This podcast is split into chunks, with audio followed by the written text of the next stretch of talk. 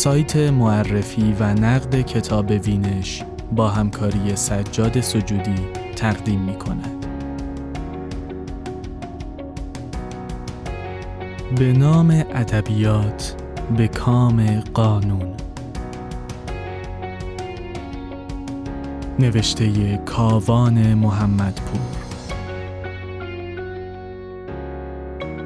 درباره کتاب کلید واجه های ادبیات جنایی نوشته جان اسکاگز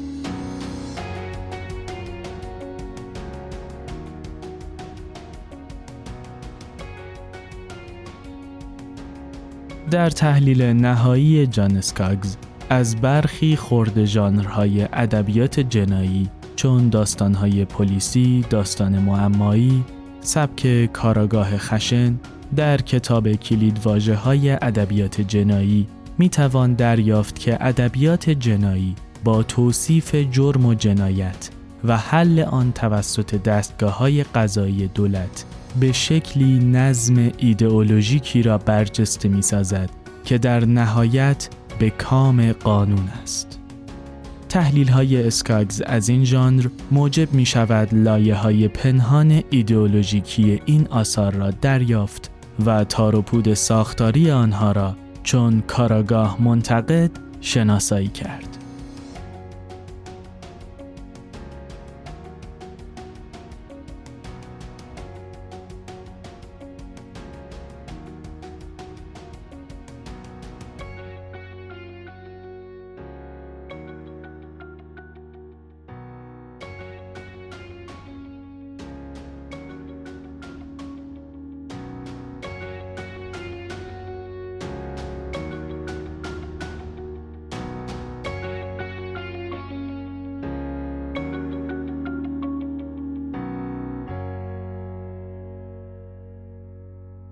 جان اسکاگز استاد ادبیات انگلیسی در کالج مری ایماکولیت در لیمبریک ایرلند است.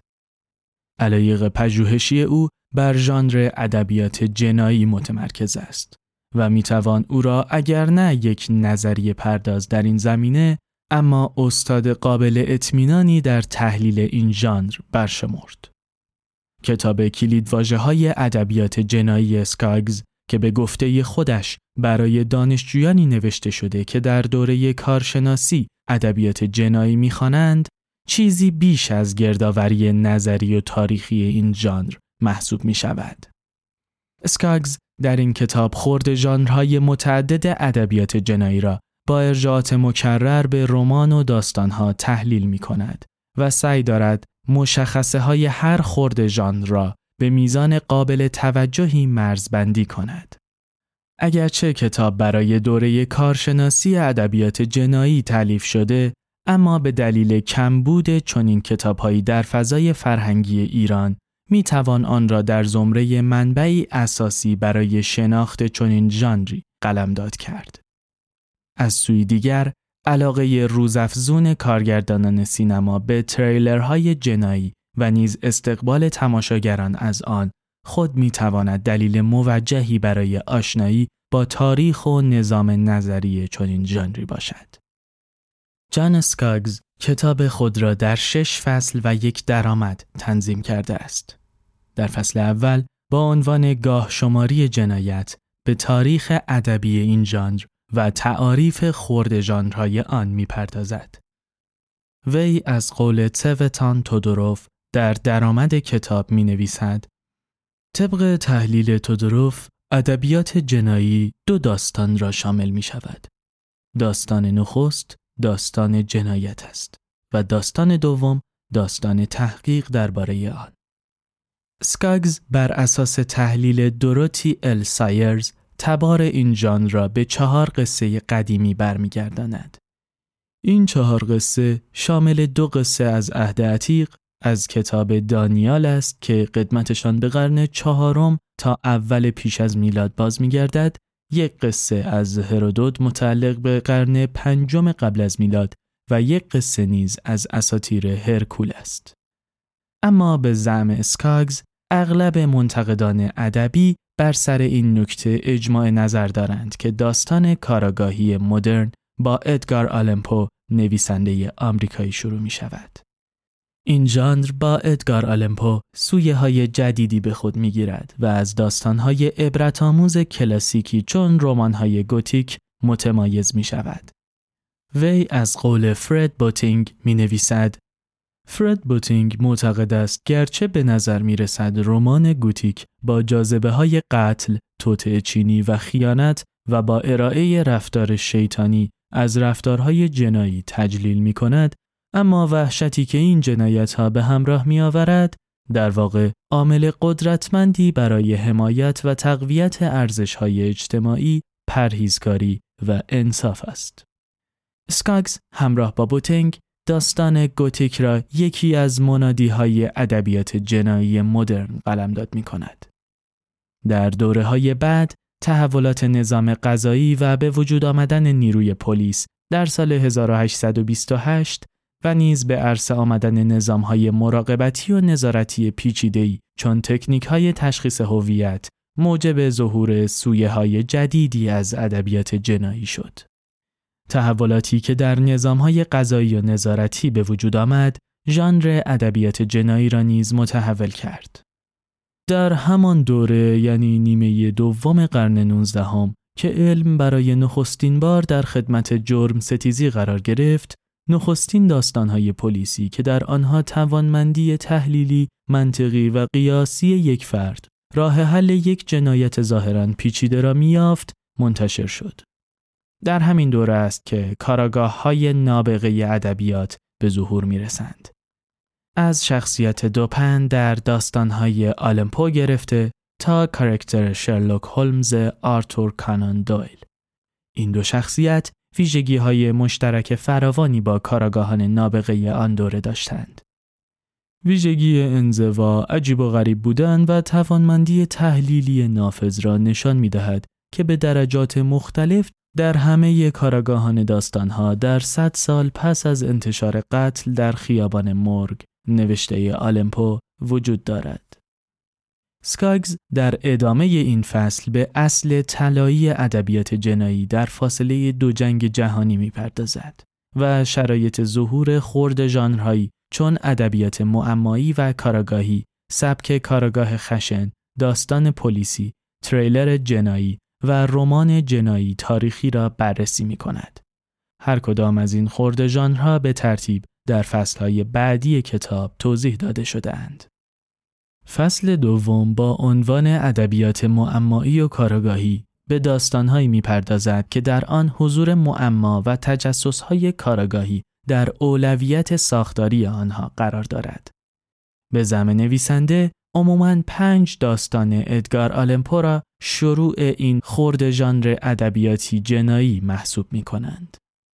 هم نظر پو و هم تحلیل ساختارگرایانه دنیس پورتر بر معنای مرکزی زنجیره علی در ادبیات معمایی و کاراگاهی تأکید دارند. ادبیاتی که در آن راه حل نهایی یک معمای بظاهر لاینحل به برتری طرح و اهمیت روایت علت و معلول که مشخصه این نوع ادبیات است بستگی دارد.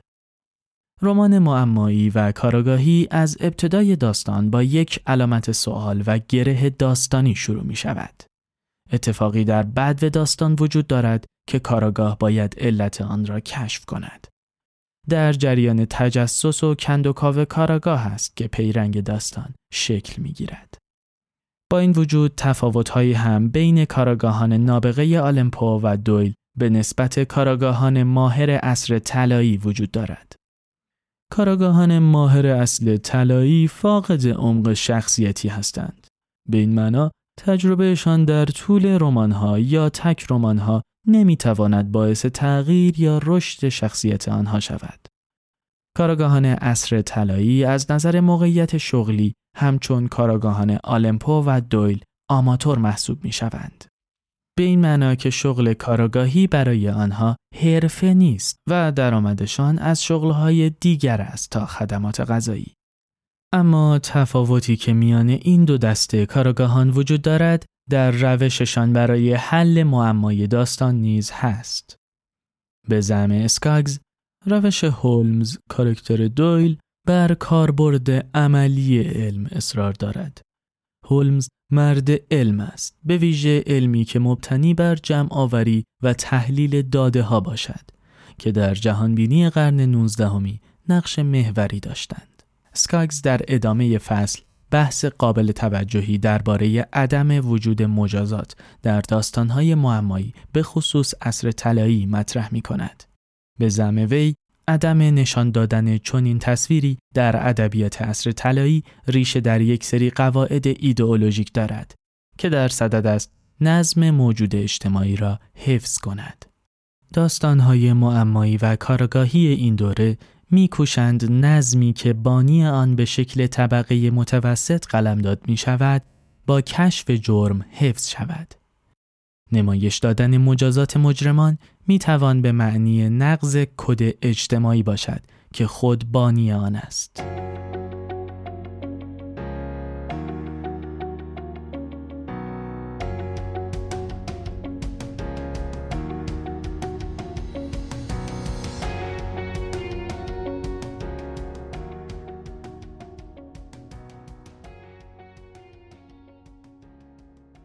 فصل سوم با عنوان سبک کاراگاهی خشن به سبکی از ادبیات جنایی می‌پردازد که توصیفگر نوعی قهرمان داستانهای کاراگاهی است که توصیفگر نوعی قهرمان داستانهای کاراگاهی است که در دوره جنگ داخلی آمریکا شکل گرفت. این سبک که بیشتر با اثر در خرمن سرخ داشیل همت و نیز شخصیت ریس ویلیامز در داستانهای جاندالی پدید آمد شخصیتی از کاراگاه را به تصویر می کشد که خشن، کل شق، تنها و منزوی است. ادبیات کاراگاهی خشن رومانتیسیسم ژانر وسترن را به فضای شهری مدرن منتقل کرد. اسکاگز عبارت کاراگاه خصوصی در سبک کاراگاهی خشن را زاده بلافصل کاراگاه اصر طلایی می داند.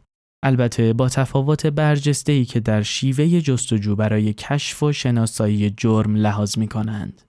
اگر کاراگاه اصر طلایی کند و کاوهایش بر تجزیه و تحلیل شواهد استوار بود، کاراگاه خصوصی سبک خشن روی کردش مستلزم بازجویی مستقیم و این سو آن سو رفتن و تعقیب و گریز است. اصطلاح کاراگاه خصوصی یا پرایوت آی که در اصل به معنای چشم خصوصی است به جنبه ای از شخصیت کاراگاه اشاره دارد که در آن همه زندگیش به شکل شخصی و اختصاصی جریان دارد.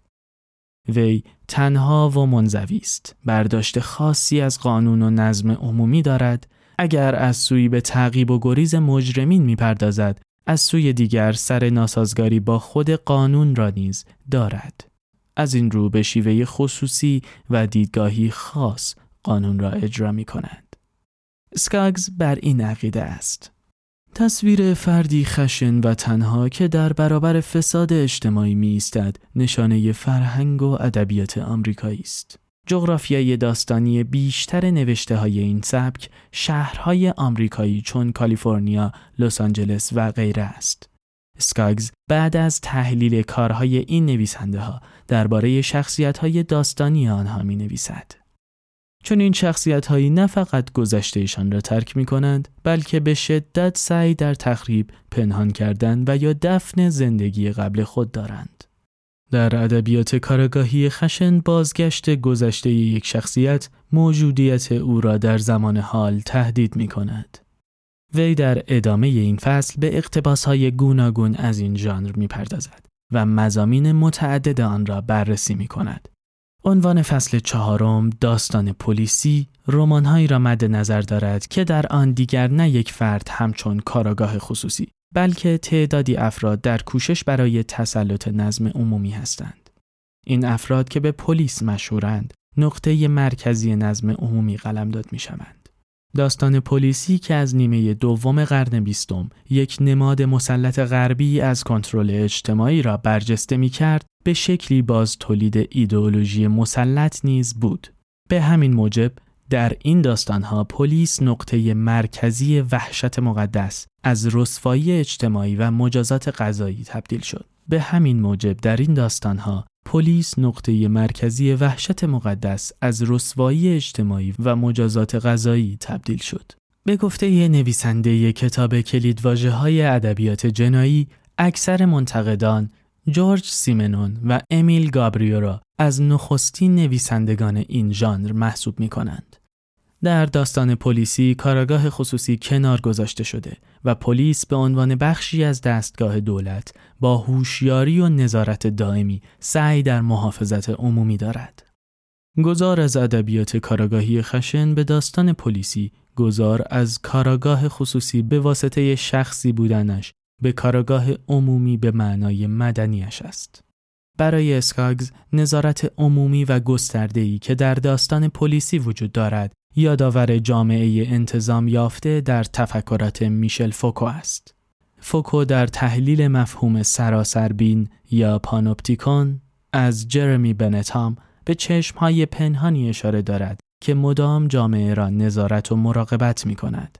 سراسر بین به برجهایی در نقطه مرکزی زندانها گفته می‌شد که بر بالای آن نگهبانی قرار داشت. نگهبان زندان بدون آنکه زندانیان او را ببینند می توانست تمام سلول های زندان را زیر نظر بگیرد. گروه پلیس در داستانهای پلیسی دقیقا همین کار را بر عهده دارد. در واقع چشمانی که هرگز نمیخوابند تا تمام سطوح جامعه را زیر نظر داشته باشند. سکاگز درباره ساختار واقع گرایانه این نوع داستانها از قول جورج اندا می نویسد جورج اندا بر مبنای چنین کششی نسبت به واقع گرایی داستان پلیسی را بر اساس دو معیار تعریف می کند. اول برای اینکه یک رمان داستان پلیسی نامیده شود باید یک داستان معمایی باشد و دوم باید از نوعی باشد که در آن معما توسط پلیسی حل شود که از سازوکارهای متعارف پلیس استفاده می کند. این ژانر که از سوی تاکید افزونی بر واقع گرایی دارد از سوی دیگر نوعی تجلیل از کار گروهی هم تلقی می شود. شاید تجلیل از کار گروهی در این ژانر به نوعی تاکید بر یک دست کردن نظم عمومی باشد. به عبارتی داستان پلیسی در پس پرده خود جامعه ای را ایدئال فرض می کند که در آن همه به یک شکل زندگی می کنند و امر شخصی و خصوصی در آن یافت نمی شود. این یک شکل زندگی کردن در واقع به معنای همه مانند قانون بودن است. پس هر عنصر تخطیگرانه از قانون باید مجازات شود چون شبیه جمع و در واقع شبیه قانون نیست. چون این دیدگاهی آشکارا هویت‌های فردی اجتماع را منکر می شود و برای نظارت دائم بر آنها نیروی عمومی به نام پلیس ابدا می کند که همچون سراسربین تمام اجتماع را زیر نظر دارد.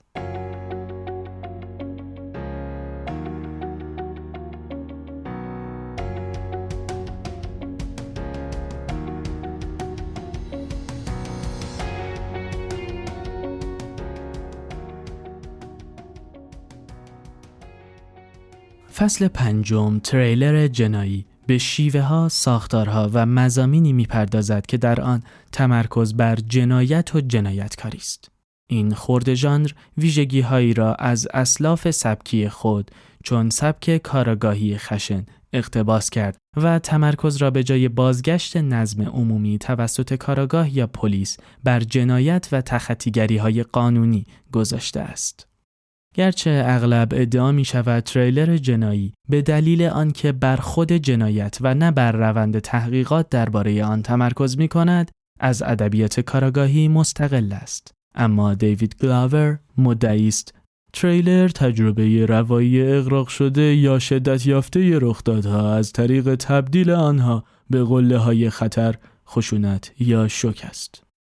اسکاگز تعداد پرشماری از انواع تریلر جنایی همچون تریلر قانونی، تریلر جاسوسی، تریلر رقابتی، تریلر روانشناسی و غیره را به تقلید از پریستمن در دو گروه تریلر نوآر و تریلر ضد توطئه جای می دهد. او می نویسد طبق طرح پریستمن در کانون تریلر نوآر یک شخصیت اصلی قرار دارد که آگاهانه از قانون تجاوز می کند. انواع تریلر نوار فاقد شبکه امن اخلاقی موجود در داستانهای کاراگاهی است. در این نوع داستانها خشونت و ارتکاب جرم به حد اکثر خود می رسد و خواننده را بیشتر با پرسش چرا این کارو کرد در سطح ادبی داستان درگیر می کند. سکاگز تعدادی از رمان‌های این سبک را بررسی کرده و مشخصه های کلی آنها را در ارتباط با تریلر جنایی شناسایی می کند. وی در بخش تریلر ضد توطعه می نویسد در نمایی که پریستمن از تریلر ضد توطعه ترسیم می کند قهرمان داستان که هیچ یک از نیروهای قانون و نظم موجود از او حمایت نمی کنند در برابر توطعه ایستادگی می کند. تریلر ضد توطعه که انواع متعددی از داستان را شامل می شود همچون تریلر نوار شیوه ها و مزامین مختلفی را پیرامون امر جنایت دنبال می کند. جنایت و دسته جنایتکاران در کانون توجه تریلر جنایی چه از نوع نوار و چه از نوع ضد توطعه قرار دارد. شاید بخش نهایی کتاب کلید واجه های ادبیات جنایی با عنوان رمان جنایی با عنوان رمان جنایی تاریخی جذاب ترین بخش کتاب محسوب شود. در ابتدای این بخش بحثی هرچند کوتاه اما جذاب پیرامون بازنویسی تاریخ در این ژانر ارائه می شود. بحثی که ثبت تاریخ را به خودی خود تجربه گفتمانی می داند و معتقد است تاریخ به هیچ رو آنگونه که در واقعیت اتفاق افتاده روایت نمی شود بلکه خانش های تاریخی از خلال گفتمان و فرایند خوانده شدن در آن گفتمان است که سر آورد. آنجا که کاراگاه این نو ژانر تا حدودی همچون تاریخدان عمل می کند رمان جنایی تاریخی این مبحث را در سطحی هستی شناسانه مورد پرسش قرار می دهد. بنا به دلایلی که در مورد تلقی از تاریخ به مسابه یک کنش گفتمانی ارائه کردیم داستان جنایی تاریخی می تواند یا دست کم به صورت بالقوه قابلیت این را دارد که در قلمرو هستی شناسی سامان یابد. سکاگز در ادامه دو نوع ادبیات جنایی تاریخی را از همدیگر تفکیک کرده و بیان می دارد. نوع اول که بیش از پیش به نوع معمولتر و شناخته شده تر نیز تبدیل می شود داستانی است که تماما در یک دوره تاریخی خاص اتفاق افتاده اما در آن تاریخ نوشته نشده است. این نوع اشاره به داستانهایی دارد که در گذشته رخ دادند اما نگارش آنها در دوره های بعدی انجام یافته است. به عنوان مثال نویسنده در دهه 90 میلادی داستانی درباره دهه چهل میلادی بنویسد. نوع دوم ادبیات جنایی تاریخی یک کاراگاه در زمان حاضر به بررسی شواهد و واقعی در زمان خیلی یا نسبتا دور و کمتر نزدیک به زمان حاضر می‌پردازد. این نوع داستانی معمولا ادبیات جنایی فراتاریخی نامیده می شود. در این نوع رمان زمان داستان زمان حال است. البته زمان حال داستانی به معنای اکنونی نیست که نویسنده در آن می نویسد بلکه بدان معناست که داستان در زمان دستوری حال اتفاق می افتد و کاراگاه در داستان پرونده ای را بررسی می کند که در گذشته نسبتا دور اتفاق افتاده.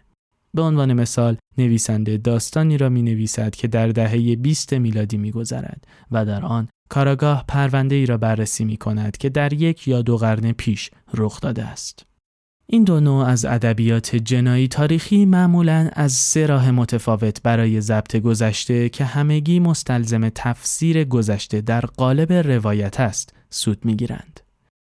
راه اول انتقال پرونده های تاریخی گذشته به زمان حاضر از طریق بروز کردن و داستانی کردن آنهاست. روشی که ادگار آلمپو برای اولین بار در سال 1842 در داستان معمای ماری روژه ابدا کرد.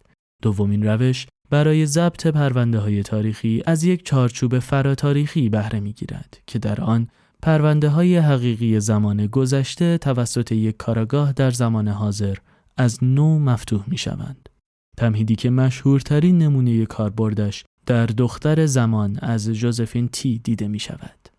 سومین روش استفاده از داستان تاریخی سریح است. این روش اعتبار و بیپردگی بازگویی مو به موی تاریخ را دارد که می‌توان نمونه آن را در رمان نام گل سرخ از اومبرتو اکو شاهد بود.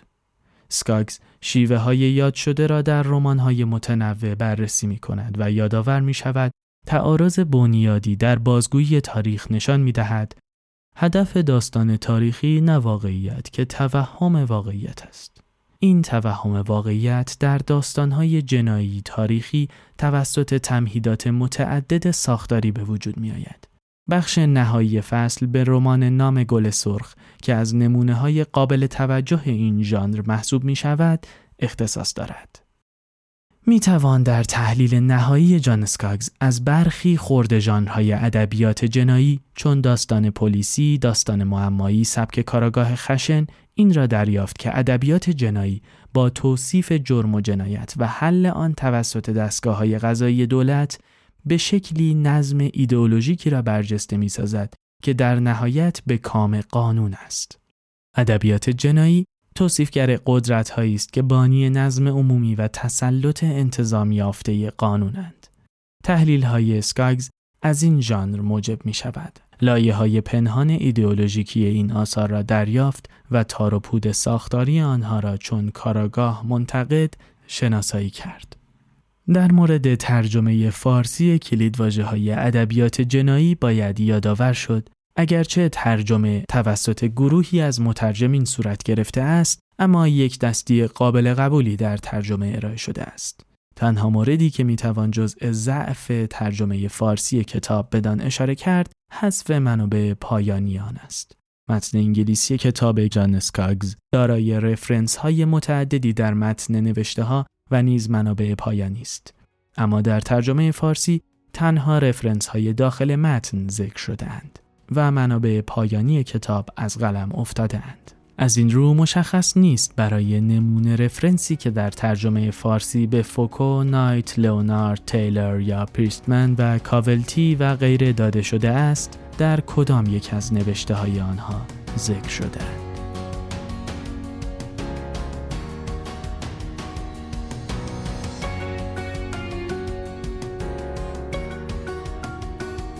به نام ادبیات به کام قانون. نوشته کاوان محمدپور. درباره کتاب کلید واجه های ادبیات جنایی نوشته جان اسکاگز.